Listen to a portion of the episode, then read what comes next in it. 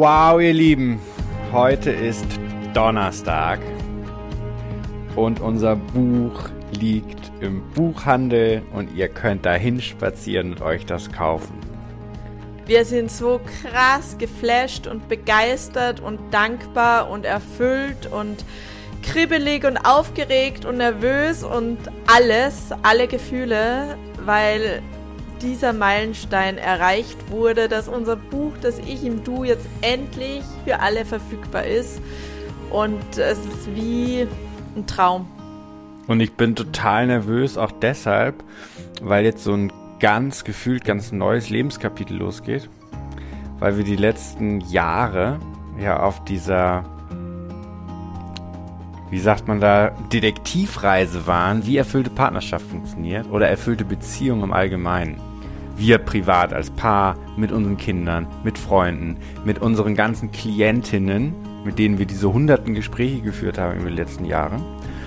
Und das findet aber alles im, in unserer kleinen Höhle statt, haben wir immer gesagt. Und jetzt ist dieses Buch fertig und geht an das Tageslicht und ihr könnt das alle kaufen und lesen.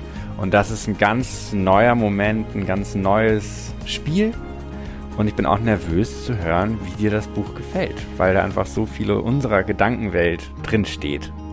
Und so viele von euch haben uns ja auch schon geschrieben, die regelmäßig den Podcast hören oder uns auch diese Woche bei Laura Marlina Seiler gehört haben, die ja auch unser Vorwort geschrieben hat.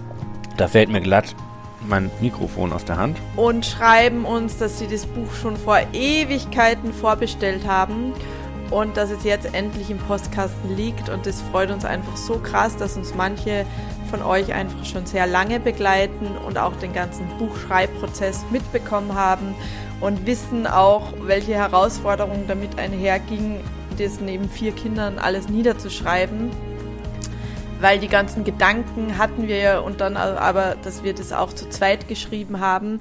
Da haben uns viele jetzt gefragt, wir hatten eine wunderschöne Loungefeier und da haben auch viele gefragt, wie habt ihr das eigentlich gemacht, so ein Buch zu zweit zu schreiben als Paar? Da muss ja das alleine schon mega viel Konfliktpotenzial mit sich bringen weil irgendwie beide einen anderen Schreibstil haben. Und so war es auch das erste halbe Jahr des Buchschreibprozesses haben wir uns sehr oft in die Haare bekommen und irgendwie uns gegenseitig auch gesagt, du musst es anderes, anders schreiben und das geht irgendwie in die falsche Richtung und so weiter. Wobei wir in der Zeit fast nichts geschrieben haben. Stimmt. Ich glaube vielleicht 20 Seiten. Und dann, wie es immer so ist in Partnerschaft, da haben wir auch ein Modell, was wir gleich vorstellen, was auch im Buch beschrieben ist, nämlich die Wurzeln. Dann haben wir, sind wir an die Wurzel nochmal gegangen von warum eigentlich wir gerade so viel diskutieren beim Buchschreibprozess.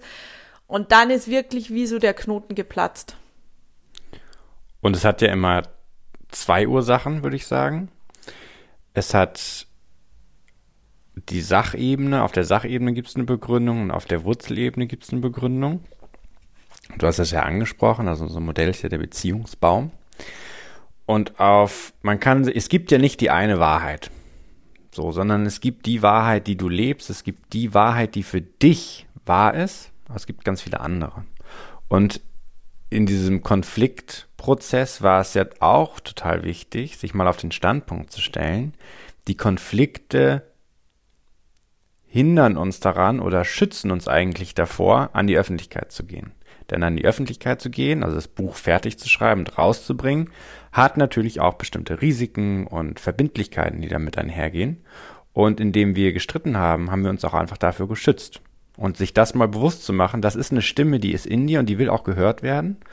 Und dahin zu kommen, wozu streiten wir eigentlich, das ist die Wurzelarbeit. Und woher kommt eigentlich diese Angst, dass wir dann irgendwie abgelehnt werden oder es irgendwas Blödes passiert, wenn das Buch rauskommt und deine ganzen Gedanken quasi so öffentlich lesbar sind und deine Erfahrungen und ja auch unsere intimsten, persönlichsten Geschichten, wo wir herkommen und wo kommt diese Angst her, dass wir uns quasi selbst sabotieren, Streits hervorbringen, die eigentlich gar nicht sein müssten, nur um uns davor, davon abzuhalten, das Buch weiterzuschreiben. Also es war ja echt so eine Zeit lang wirkliche Selbstsabotage auch. Und wenn du aber auf dieser Ebene bleibst, das ist eine Wahrheit. Und wenn du auf dieser Ebene bleibst und da nicht rausgehst, dann hast du sowas auch wie, dann machst du dir wieder Vorwürfe, dann fühlst du dich irgendwie schuldig, weil jetzt habe ich so viel gestritten und es hätte ja gar nicht sein müssen. Deshalb ist ein zweiter Schritt wichtig. Gibt es auch ein Modell in unserem Buch, der dich wieder zum Gestalter werden lässt. Und dafür ist es wichtig herauszufinden, was hat uns das denn gebracht? Und in unserem Buch kommen ganz viele Dialektiken vor. Das haben wir in unserer Ausbildung schon gelernt und haben das als sehr effektives Tool kennengelernt. Und diese Dialektik brauchen wir, um dahin zu kommen, dass wir sagen, diese Konflikte und diese Streitereien waren total wichtig, um das bestmögliche Ergebnis zu erzielen. Denn, da gibt es das schöne Zitat, das wir auch im Buch haben, die Wahrheit entsteht erst mit Zweien. Also in dem Streitgespräch, gibt es ja auch so bei Sokrates und Aristoteles, wurde das Streitgespräch immer total unterstrichen, weil in dem Streitgespräch, wenn beide Standpunkte ausdiskutiert werden, kommst du meistens zu einer dritten Lösung. Das ist das, was wir auch unter Dialektik verstehen. Und diese Streitgespräche, die wir geführt haben, ich glaube, das ging über anderthalb Jahre für das Buch auch, oder sagen wir über zwölf Jahre, weil da vorher auch schon. Aber zwei Jahre haben wir ein Buch geschrieben, anderthalb Jahre, glaube ich, haben wir gestritten, aber in einem konstruktiven Setting auch. Und das letzte halbe Jahr haben wir dann wie im Flow einfach nur geschrieben. In einem Word, in einem Google-Dokument. Ja. Teilweise beide auf der gleichen Seite. Es war echt Magic. Also der eine hat, Chris hat einen Satz geschrieben, den ich vollendet habe und umgekehrt. Und wir Oder du hast meinen ja Satz echt korrigiert. über Passagen voneinander ähm, drüber geschrieben. Und der andere war aber nicht irgendwie angegriffen oder verletzt oder hat sich irgendwie Im Gegenteil. im Gegenteil, sondern es wurde immer besser. Und letztlich ist das Buch unsere ganz persönliche Synthese aus unseren zwei verschiedenen Schreibstilen und auch aus unseren zwei verschiedenen Geschichten, wo wir herkommen mit unseren Eltern, wie wir uns gefunden haben, wie wir als Puzzle zusammenpassen, unsere Glaubenssätze immer zusammengepasst haben, wie wir uns aneinander abgerieben haben Voll. und, Und, wie daraus ein Beziehungsdiamant entstehen konnte. Und so ist dieses Buch für uns auch unser Beziehungsdiamant geworden. und das ist ja das erste Drittel gerade, über das wir reden. Das Buch hat ja eigentlich drei Teile. Man hätte auch drei Bücher daraus machen können, aber der erste Teil, der erste, das erste Drittel beschäftigt sich mit diesen persönlichen Geschichten. Und das Schöne ist, dadurch, dass wir es zu zweit geschrieben haben, jeder hat seine eigene Geschichte geschrieben und zwar nicht nur die Geschichte, was wir erlebt haben, sondern welche konkreten Vorwürfe, welche konkreten Enttäuschungen gab es, was waren die negativen Konsequenzen, wie haben wir das wieder aufgelöst und wozu hat uns das im Nachhinein genutzt, sodass wir zu dem werden konnten, der wir heute sind. Und wenn man das selber schreibt, schreibt man auch viel Emotionalität mit rein, die ja auch wichtig ist, aber indem wir das immer zu zweit geschrieben haben, konnten wir einander in dem auch immer so begrenzen, weil natürlich ging es uns in der Absicht, unsere Absicht war immer, dass du als Leserin die Geschichte optimal auch auf dich anwenden kannst. Und das war schön, weil oft kennt man seinen Partner fast noch besser, weil die Emotionalität ja wegfällt. Ich hat, hatte natürlich einfach nicht die Emotionen, die du zu deiner Geschichte hast und kann dadurch viel analytischer sein. Das hat uns eigentlich im Buchschreibprozess dann total geholfen, so dass du, wenn du diese Geschichten jetzt liest, die total gut, hoffentlich, auf dich übertragen kannst. Ja. Und so ist ja auch einiges wieder weggefallen, weil wir hatten ja ursprünglich irgendwie noch mehr Seiten und dann wie so ein gutes Gulasch haben wir das eingekauft. Ein Beispiel möchte ich gerne nennen, weil du ja deine Eltern früh verloren hast und mit dem Tod deiner Eltern konfrontiert warst. Und das haben ja die wenigsten Menschen in dem Alter oder so viele, die das Buch lesen, haben diese Erfahrung nicht gemacht. Aber eine Erfahrung, die jeder von uns kennt, ist die, eine Verlusterfahrung. Egal was du verloren hast. Ob das ein Haustier ist, ob das eine Lebensvision ist, die ähm, gescheitert ist, ob, Ob das, das, deine eine Trennung ist, ist, weil du eine Krankheit hast. oder ob das irgendeine Idee ist, von der du dich verabschieden musst, von einem Partner, von dem du dich trennen musst. Das heißt, mit Verlust sind wir alle konfrontiert und wir haben das Buch dann so geschrieben oder du hast deine Geschichte so geschrieben, dass du deine Verlusterfahrung so abstrahierst, dass sich jeder in dieser Verlusterfahrung wiederfindet und dadurch lernt, wie kann man mit Verlust umgehen, Ja. ohne ihn zu verdrängen, sondern ihn mit ihm umzugehen. Und der zweite Teil kümmert sich ja dann um den Stamm. Also wir haben ja eben den Beziehungsbaum. Es beginnt mit den Wurzeln, die Wurzelarbeit, deine Glaubenssätze zu erkennen und diese auch nach und nach zu transformieren. Das geht eben nicht von heute auf morgen, sondern ist ein Prozess und es gibt ganz viele unterschiedliche Methoden, womit das gelingen kann. Also Coaching ist eine, aber es gibt auch ganz viele tolle körperliche Methoden, wie das gelingen kann. Und wenn du die dann transformiert hast, dann kannst du aufgrund dessen einen richtig starken Beziehungsstamm aufbauen. Auch wenn du Single bist für dich, aber wenn du in Partnerschaft bist mit deinem Partner, Partnerin gemeinsam. Und dieser Stamm besteht bei uns aus sechs Elementen, die wir als essentiell wichtig empfinden. Und die können natürlich ganz unterschiedlich ausgeprägt sein. Und wir sagen auch nie, wir haben irgendwie die perfekte Beziehung und macht es wie wir, sondern wir versuchen immer mit unseren Klientinnen herauszufinden, wo die stehen und wo die hin möchten. Und das ist ja total individuell verschieden. Aber diese sechs Elemente haben sich letztlich in unserer Erfahrung nach für sehr viele Menschen etablieren, etabliert und bestehen aus Priorisierung, Liebe, Vertrauen, Wertschätzung, Sexualität und Gleichberechtigung. Das sind für uns die sechs Elemente, wo wir sagen, okay, daraus entsteht ein starker Beziehungsstamm, wenn die in irgendeiner Form, wie auch immer, individuell verschieden gegeben sind. Und ich habe, während du schon beim Stamm bist, habe ich mir gedacht, zu dem, was wir gerade gesagt haben, zum Thema Verlusterfahrung, möchte ich gern einen Absatz vorlesen. Und zwar aus deiner Geschichte. Möchtest du selber vorlesen? Und zwar das ist der letzte Absatz, als du die Geschichte über deine Mutter schreibst, die ja gestorben ist, als du 18 warst. Und wie du damit umgegangen bist. Und der letzte Absatz von diesem Unterkapitel, den möchte ich gern vorlesen.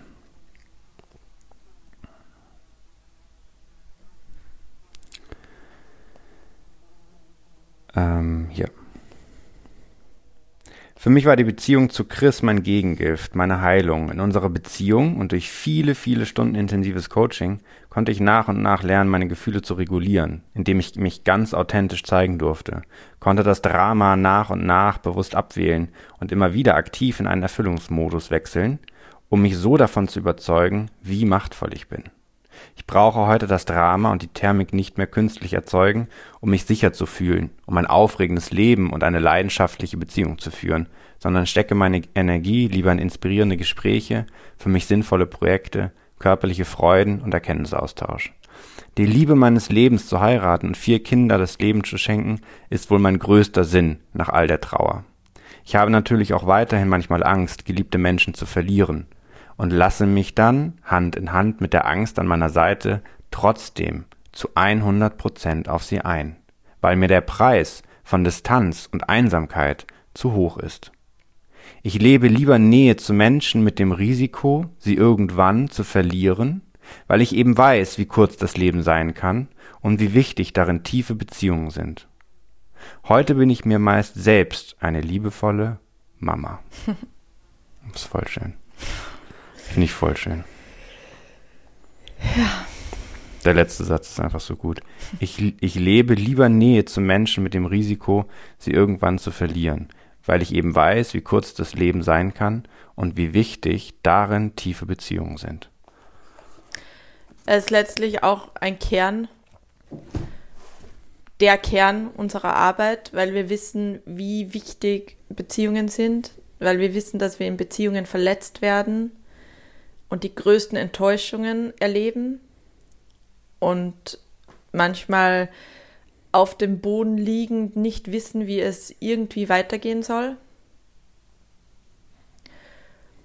Und gleichzeitig können wir in Beziehung so krass heilen, unser größtes Selbstleben, uns ganz neu kennenlernen, uns ganz neu erfinden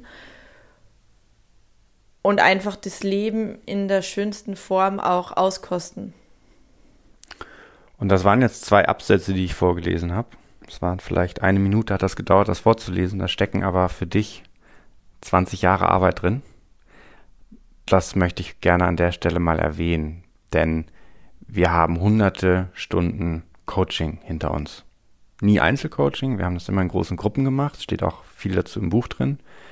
Aber es war ein Weg, der sich gelohnt hat. Fast nie, also schon auch ich zumindest. Aber vieles in Gruppen, ja. Und genau, ich, das heißt, worauf ich hinaus möchte, wir haben unsere Komfortzone. Die ist nicht immer geprägt von Erfüllung, aber die ist immer sicher. Und du wirst oft denken wir so, auch wenn man so manchmal auf Instagram manchmal so durchscrollt, wenn es um Vergeben und Loslassen so geht, denkt man so, man macht eine Tür auf und geht in den nächsten Raum rein und der Raum ist dann nicht mehr die Komfortzone, sondern es ist der Raum der Erfüllung und so. Und so ist es nicht, denn du gehst Schritt für Schritt. Du gehst nicht durch eine Tür, sondern du gehst einen Weg entlang. Und der Weg wird Tür, immer, du Türen gehst durch 100 Türen und der, die Räume werden immer größer gefühlt und schöner. Aber manchmal, wenn wieder was Schlimmes passiert, dann gehst du wieder zurück in den ersten Raum. Genau, gehst, genau. Aber es ist auch gut auf so. los wie bei Monopoly. Und damit verbinden wir aber oft so eine Frustration und sagen, nichts verändert sich. Wir hatten gestern ja wieder in unserer Clubgruppe, das ist unsere Online-Coaching-Gruppe, wofür dich, wozu wir dich auch gerne einladen. Da hatten wir ein tolles Gespräch, wo es auch darum ging, da hat eine Frau gesagt, jetzt habe ich schon so viele Bücher gelesen und ich habe schon so viele Coaching-Seminare gemacht und trotzdem komme ich nicht in die Umsetzung dauerhaft. Und dann war das auch, dass so diese Komfortzone, die wir immer so negativ bewerten, die ist trotzdem für uns da und die ist sicher. Und von da aus können wir immer wieder weitergehen und was Neues erleben. Und einen Schritt rausgehen und vielleicht auch wieder zurückgehen. Und die ist auch super, die Komfortzone. Gefühlsmäßig nicht? Naja, auch weil es ja Komfort ist. Es ist einfach gemütlich mit, auch. Aber oft mit negativen Gefühlen verbunden. Es ist ja nicht, du sitzt auf der Couch und genießt das Leben, sondern oft ist die ist diese, wenn wir bei deinem Beispiel bleiben, ist die Komfortzone von Angst beispielsweise geprägt oder von Trauer oder von Wut, weil das die Gefühle sind, mit denen du damals überlebt hast. Ja. Und die Angst geht halt weg beim Machen. Das ist halt das Krasse. Du musst erst springen, also, wenn du dir einen 10-Meter-Turm vorstellst, dann gehst diese ganzen Treppen hoch, bis du oben bist. Mach mal drei, sonst verlierst nee, die Leute jetzt. In Schweden war doch dieser 10-Meter-Turm im Schwimmbad. Ja, ich bin nicht gesprungen. Und wir und die Kinder sind hochgegangen und du gehst halt so eine Treppe nach der anderen und dir wird immer mulmiger und du wirst immer angsterfüllter. Und wenn du aber gesprungen bist, also wir sind ja beide vom 5-Meter-Turm dann gesprungen, 10 waren es dann doch zu heftig. Du und Jonathan. Ja. Mhm. Und wenn du, die Angst ist verflogen, sobald du gesprungen bist. Bis zu dem Moment, kurz vorm Sprung, bist du voll mit Angst und dann, äh, ich bin ja auch schon mal Paragleiten gewesen. Und die, die Fallschirmspringen waren, kennen das auch, dass du halt echt Angst hast. All die Fallschirmspringerinnen hier. Ja, bis zum Sprung. Und das ist halt irgendwie äh, gemein auch, aber halt auch voll macht voll Sinn, dass sobald du die Angst an der Hand nimmst und etwas mit Angst machst, so wie wir jetzt auch dieses Buch quasi auch mit Angst trotzdem teilweise rausgeben, weil wir uns so verletzlich auch zeigen und rausgehen aus der Höhle. Und ich finde es aber trotzdem nur ein, ein, ein, ein, eine Hälfte der Wahrheit, denn wenn die Ängste zu groß sind, dann gehst du einfach besser runter. Und was kannst du tun, wenn die Ängste zu groß diese Komfortzone verlassen? Du kannst einfach Stück für Stück, wie du es gerade gesagt hast, die Angst annehmen und mal gucken, wo kommt die her und Dinge tun, was wir als Wurzelarbeit bezeichnen, um mehr wieder zum Gestalter in deinem Leben zu werden. Denn natürlich kann Dinge in deinem Leben passiert sein, die dich so begrenzen und lähmen, dass du eben nicht springst. Und wenn du was Neues erfahren willst, sind zwei Sachen zu tun. Einmal Umgang mit deiner Vergangenheit, Umgang mit deinen Glaubenssätzen, Umgang mit dem, was du erlebt hast und was dich irgendwie dämpft. Und das andere ist, und da wirst du nie drum rumkommen, irgendwann musst du dann halt trotzdem springen, mit Angst. Aber du wirst mit einem anderen Vertrauen springen können, weil du dir ein Verständnis entwickelt hast, dass deine Vergangenheit auch schon Ausdruck von diesem Vertrauen war und dass du dem Leben schon immer vertrauen konntest. Und wenn du einen großen Wunsch hast, dann denken wir ja manchmal so, ja, das mache ich, wenn das und jenes eintritt. Also wenn ich irgendwie das Gefühl dazu habe, dass ich das jetzt machen soll. Und dieses Gefühl wird eben nie kommen. Das ist manchmal wie beim Sex. Es ist eine Entscheidung. Du triffst die Entscheidung, okay, ich springe jetzt. Oder du triffst die Entscheidung, ich vertraue jetzt meinem Partner, weil du dadurch ganz andere Ergebnisse haben wirst, wie wenn du mit angezogener Handbremse, mit Misstrauen in diesem Beziehungsauto sitzt. Gilt es irgendwann für sich zu entscheiden, ich vertraue, ich liebe, ich lasse mich ein, ich lebe Nähe, ich mache jetzt dieses Business oder ich mache diese Reise oder ich sage jetzt ihm, ich liebe dich oder ich sage jetzt meiner Mutter, ich will das nicht. Ja, ohne dieses Vorinvestment wird es keiner. Also echt dieses Bild, die Angst in dir an die Hand nehmen und Hand in Hand springen. Und die Angst zum, zur Freundin machen. Und trotzdem. Und mit ihr reden. Wenn hey, wir das als Beispiel. Wo kommst du her? Welche Farbe, Form hast du? Wo sitzt du bei mir? Was ist los? Wie können wir irgendwie einen Schritt weiterkommen? Und wenn man jetzt mal, du hast ja schon angefangen, über den Stamm zu reden. Eins dieser Stammelemente ist ja das Element Vertrauen. Und du hast gerade gesagt, Vertrauen ist eine Entscheidung. Und an dem Beispiel möchte ich aber diese beiden Teile dieser Wahrheit nochmal deutlich machen. Also, dass dass es zum einen darum geht, einfach zu springen, aber dass es zum anderen auch darum geht, seine Vergangenheit zu integrieren. Erst wenn du beides machst, wird ein Schuh draus. Denn nehmen wir mal ein Beispiel, wenn es bei einem Paar um Vertrauen geht und man vereinbart Grenzen. Also wie will man miteinander sein, dass man beispielsweise keine intimen Informationen an Dritte gibt oder dass man sich sexuell treu ist oder dass man nicht mit anderen flirtet, was auch immer so deine eure Regeln sind, wie ihr Treue und Vertrauen definiert. Und wenn du das aber aus einem Vorwurf heraus forderst und sagst, ähm, wenn du dem anderen also unterstellst, er, er wäre, er würde dich wahrscheinlich betrügen, obwohl er dich liebt. Und dann diesem Vorwurf forderst du, ich will, dass du treu bist. Dann wird der andere diesen Vorwurf wahrnehmen und das wird zu Distanz führen und genau diese Distanz wird dann dazu führen, dass dein Partner sich vielleicht Anerkennung, Bestätigung, Nähe woanders sucht. Das heißt, wenn du deinen Vorwurf nicht verstanden hast und irgendwie aufgelöst hast, wo der herkommt, denn der hat in vielen Fällen gar nicht unbedingt was mit deinem Partner zu tun, kann aber natürlich auch mit deinem Partner zusammenhängen, dann musst du das auflösen. Wenn du das nicht geklärt hast, kannst du zwar springen, aber du wirst das Gegenteil von dem erleben, was du dir eigentlich wünschst, nämlich du wirst durch die Distanz dir dann doch wieder bestätigen, dass es richtig war, nicht zu vertrauen. Genau. Das heißt, mit Springen allein ist es nicht getan, aber nur den Vorwurf auflösen, damit ist es auch nicht getan, denn du kannst Vorwürfe auflösen, kannst dich in deiner Vergangenheit auseinandersetzen. Es, es, es reicht aber nicht, am Ende musst du immer etwas tun. Keine Erkenntnis ist etwas wert, wenn du sie nicht in deinem Leben umsetzt und etwas dein Verhalten änderst. Ja, und sonst springst du mit Angst und machst unten so einen Bauchplatscher, dass du dir bestätigst, du springst nie wieder, weil das Leben ist einfach so beschissen. Ja, ich bin ja dann vom, vom Siebener gesprungen, äh, siebeneinhalb, so Kerze, und dann hat Jonathan zu mir gesagt, spring doch mal ein Salto vom einen Meter Sprungbrett. Ich hatte keinen Bock drauf, habe ich trotzdem gemacht, Bauchplatscher. Das passiert, wenn man Dinge macht, wo man Ja sagt und Nein meint. Ja, aber er hat sich gefreut. Ja. Papa macht einen Bauchplatsch, das kam gut an. Hat sich doch wieder gelohnt. Stimmt. Also, also wir sind beim Stamm. Was haben wir denn da vorzulesen? Möchtest du noch mal was über den Stamm erzählen? Ich suche mal eine Stelle. Oh, ich habe eine. Liebe. Wie findest du das? Super. Die Stammelemente hast du ja schon aufgezählt. Und eins ist Liebe. Vielleicht kannst du gleich noch mal was zur Gleichberechtigung raussuchen. Das finde ich mir auch mega. Das Kapitel heißt Liebe mit den beiden Fragen. Liebst du dich? Liebst du deine Partnerin? Es beginnt mit einem Zitat von Marianne Williamson. Liebe ist eine essentielle, existenzielle Tatsache. Sie ist unsere tiefste Wirklichkeit und unser Sinn auf Erden. Dann geht unser Kapitel los. Liebe ist der größte universelle Rahmen, in dem all das hier stattfindet. Am Ende deines Lebens ist es nur noch wichtig, wie sehr du geliebt hast und wie sehr du geliebt wurdest. Es ist das Einzige, was Bestand hat, das Einzige, was unsterblich ist, das Einzige, was wirklich zählt.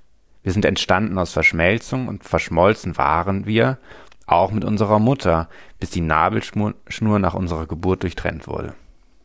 Zurückgeblieben ist die Sehnsucht nach Vervollständigung, die Sehnsucht nach erneuter Verschmelzung, Verbindung, unendlichem Verständnis und bedingungsloser Liebe. Einer Liebe, in der wir nicht nur angenommen, sondern geborgen sind, in der wir sorglos getragen und im Fruchtwasser schwimmend genährt werden, in der wir derart grenzenlos geliebt werden, dass ein Mensch seinen Körper dafür hingibt und sein Leben für uns riskiert. Wir müssen dafür nichts tun nur sein. Wir empfangen, ohne geben zu müssen. Wir werden geliebt, ohne selbst zu wissen, was Liebe ist. Wir kriegen einfach so, indem wir existieren. Bedingungslos. Das ist Liebe. Oder? Je mehr wir aber in der Wirklichkeit ankommen, desto mehr erkennen wir, dass dieser tief verankerte Glaubenssatz über die Liebe nicht unbedingt haltbar ist. Unsere Erwartungen werden früher oder später enttäuscht meist irgendwann in der frühen Kindheit. Vielleicht suchen wir dann später dieses Gefühl der bedingungslosen Liebe sehnsüchtig in einem Partner. Jetzt springe ich ein bisschen weiter. Du darfst bedingungslos lieben und du wirst bedingungslos geliebt. Nur für erfüllte Partnerschaft reicht diese bedingungslose Liebe nicht aus. Und da geht es dann los. Es geht dann nämlich darum, dass es auch etwas zu tun gibt für die Liebe. Und sowohl Erich Fromm als auch die, die Gottmans haben da ja ganz tolle Studien und ähm, Bücher schon vor uns geschrieben, die das Wort Liebe ganz stark einer Aktivität, einem Liebesdienst zuordnen. Und da, dem widmen wir auch einen großen Teil in diesem Kapitel. Uns geht aber auch darum, dass wir unterscheiden vier unterschiedliche Begriffe von Liebe. Und wir haben in unserer Praxis ganz oft so diese Frage, ich fühle mich nicht geliebt. Oder die, das Gefühl von Liebe ist irgendwie weg, soll ich mich trennen? Und wir untersuchen mal, woher kommt eigentlich das Gefühl von Liebe? Und da gibt es auch das schöne Zitat, was da drin ist. Ähm, wie geht das nochmal? Wir lieben mit dem Hirn, nicht mit dem Herzen.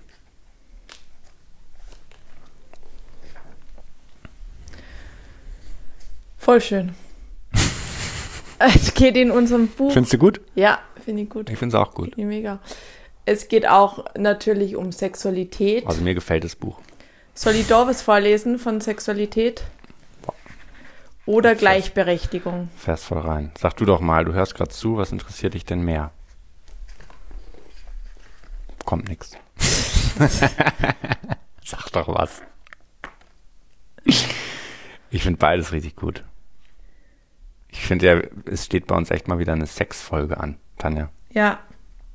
Vielleicht Gleichberechtigung? Das beste Vorspiel. Gemeinsam reden, reden, reden.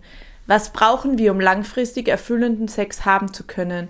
Wie sagen wir, was wir uns eigentlich wünschen, von was wir schon lange träumen, was uns erregt, was wir nicht mögen, wie wir angefasst werden wollen, was man zu uns sagen soll, damit wir horny werden, wie gelingt Sexualität in einer dauerhaften Beziehung? Wie können wir geilen, leidenschaftlichen Sex mit unserem Lebenspartner haben, den wir schon jahrelang kennen? Wie können wir Sexualität als Möglichkeit zur Heilung erleben? Wie können wir immer wieder neue erotische Abenteuer zusammen erleben und uns immer wieder gemeinsam gegenseitig zum Höhepunkt bringen? Fast 90 Prozent der Frauen erleben bei der Selbstbefriedigung meistens oder immer einen Orgasmus. In Hetero-Beziehungen kommen jedoch nur 57 Prozent beim Sex mit ihrem Partner und sogar nur knapp 20 Prozent beim Penetra penetrativen Sex. Beim One-Night-Stand kommen sogar nur 4 Prozent der Frauen zum Orgasmus. Wie viel? Vier. Beim One-Night-Stand kommen nur 4% der Frauen zum Orgasmus und wie viel Prozent der Männer steht auch irgendwo drin? Und das einleitende Zitat beim Thema Sexualität ist ja, wir brauchen nicht mehr Sex, sondern mehr guten Sex. Es geht darum, dass wir nochmal bei Null anfangen und auch uns nochmal mit dem vor allem weiblichen Geschlechtsorgan auseinandersetzen und auch Männer sich auf den Standpunkt stellen, noch nicht viel zu wissen dazu. Sex ist ein großes Thema. Ja. Und es geht weiter mit Gleichberechtigung. Ich springe jetzt mal, damit wow. man so einen Einblick kriegt, wie facettenreich auch das Buch ist. Bitte. Männer und Frauen sind gleichberechtigt. So steht es in Artikel 3 des Grundgesetzes. Gleichberechtigung bedeutet grundsätzlich, dass alle die gleichen Rahmenbedingungen und Chancen haben. Die gleichen Chancen, sie selbst zu sein, sich zu entwickeln und zu verwirklichen. Es geht um die Freiheit, das eigene Leben zu gestalten, ohne dabei gegenüber anderen benachteiligt zu werden. Aber die Gesetzeswirklichkeit sieht anders aus. Nur 8% der Väter in Deutschland nehmen mehr als zwei Monate Elternzeit. Hingegen nehmen 98% der Mütter weit mehr als zwei Monate Elternzeit. 66% der Mütter arbeiten in Teilzeit, aber nur 7% der Männer. Der Gender Care Gap beträgt mehr als 50% oder anders gesagt, Frauen leisten mehr als doppelt so viele Stunden täglich an Care-Arbeit wie Männer und das meist unbezahlt und ungesehen. Bei 34-Jährigen mit Kindern liegt diese Mehrarbeit von Frauen sogar bei 110 Prozent.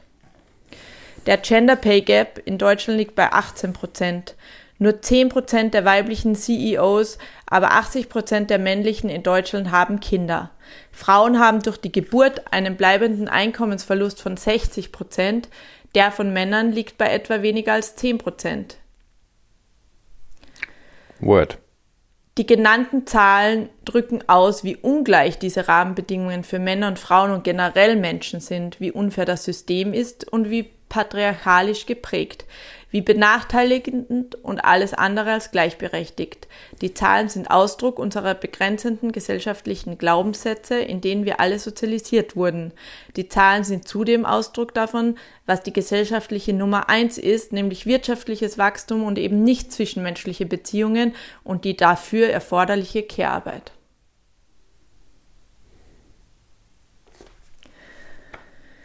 Warum schreiben wir darüber? Weil wenn wir über Glaubenssätze reden und über Risiko eingehen, dann reden wir auch über unsere gesellschaftliche Konditionierung. Wir reden nicht über, nur über unsere persönlichen Konditionierung, sondern über die, die wir in der Gesellschaft erfahren, die genauso Einfluss auf unsere Beziehungen haben. Und nicht nur die Konditionierung, sondern auch die Rahmenbedingungen, in denen wir arbeiten, wirken, leben, die Einfluss auf unsere Beziehung haben. Und Tanja und ich, wir konnten erst wütend auf das System werden, als wir alle Vorwürfe, die wir eigentlich aneinander hatten, geklärt hatten. Weil wir dann festgestellt haben, manche dieser wahnsinnigen Anstrengungen, denen wir hier ausgesetzt sind, und wir sind schon wahnsinnig privilegiert, kommen durch das System und durch die Werte, die das System vorgibt, welche wichtig sind. Und wir gehen natürlich in dem Buch auch darauf ein, welche Vorzüge dieses System hat und was wir damit alles erreicht haben.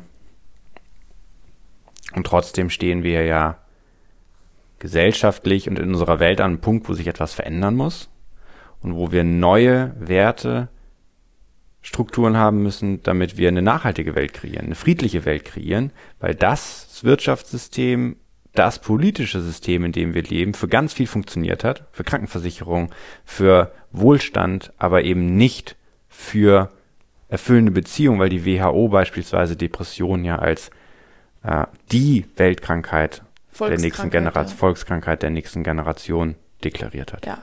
Also Beziehungen sind auch höchst politisch Deswegen ist es nicht nur ein Beziehungsratgeber, ein klassischer, sondern es ist auch ein politisches Buch im Sinne von, dass wir aufzeigen, wie wichtig Beziehungen sind und wie wenig Zeit viele Menschen haben, in Beziehungen mehr investieren zu können.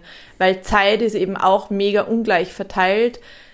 Die ganze Welt ist mega ungleich und ungerecht und was können wir tun, um einen Schritt mehr dorthin zu kommen, dass mehr Menschen die Möglichkeit haben, Coaching in Anspruch zu nehmen, ihr Gehirn regelmäßig aufzuräumen. Das kommt auch im Buch vor.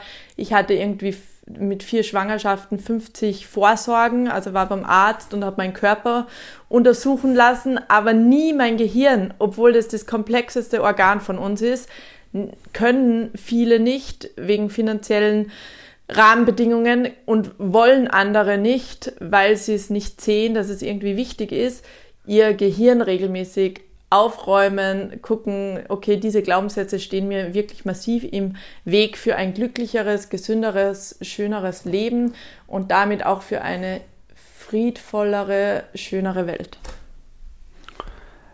Das heißt auch hier, weil du geht es darum, es gibt persönliche Glaubenssätze und es ist uns ganz wichtig, dass wir uns davon abgrenzen, zu glauben, nur weil du deinen Glaubenssatz änderst, kannst du deine ganze Realität ändern. Das ist einfach Bullshit. Du bist trotzdem in einem gesellschaftlichen Rahmen, der hat Grenzen und wir schreiben auch über die toxische Gesellschaft, in der wir leben. Und es ist, ich möchte es nochmal unter betonen, du kannst mit Glaubenssätzen in deinem persönlichen Handlungsspielraum, den du hast, ganz viel verändern. Aber dieser Handlungsspielraum, den jeder von uns hat, der ist total unterschiedlich. Bei manchen ist der gigantisch groß, bei manchen ist der ganz klein. Warum? Weil dieses System ungerecht ist, diskriminierend ist und unterdrückend ist.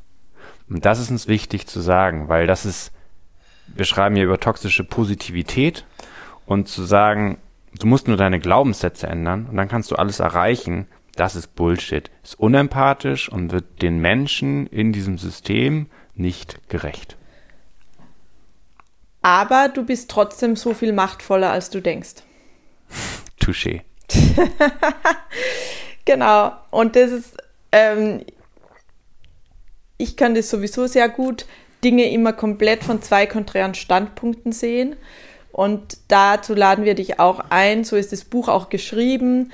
Wir vermitteln quasi beide Standpunkte und einen dritten gibt es obendrauf. Und einen dritten gibt es obendrauf. Und es ist immer nur die Frage, welche Brille du gerade aufsetzt und welche Brille für dein Leben und dein Wohlergehen am besten funktioniert. Ja. Und wir, genau, vielleicht lassen wir es dabei. Ja. Ich hätte jetzt auch wieder fünf Beispiele, die ich dir noch geben kann, aber ist vielleicht gut. An der Stelle möchte ich also gerne nochmal sagen, wir lieben unser Buch. so aufgeregt wir sind, weil wir haben natürlich keine Ahnung, wie es dir gefällt. Ähm, aber wir sind total gespannt drauf, wie es dir gefällt und was du denkst. Ähm, schreib uns gerne Mail, coaching at dasneuewir.com oder auf Instagram Tanja Theresa Roos und Dr. Christian Roos. Ähm, du kennst uns gut, sehr gut, weil wir dir viel von uns auch erzählen, von unserer Gedankenwelt. Wir kennen dich nicht so gut wie du uns, deshalb freuen wir uns einfach total von dir zu hören.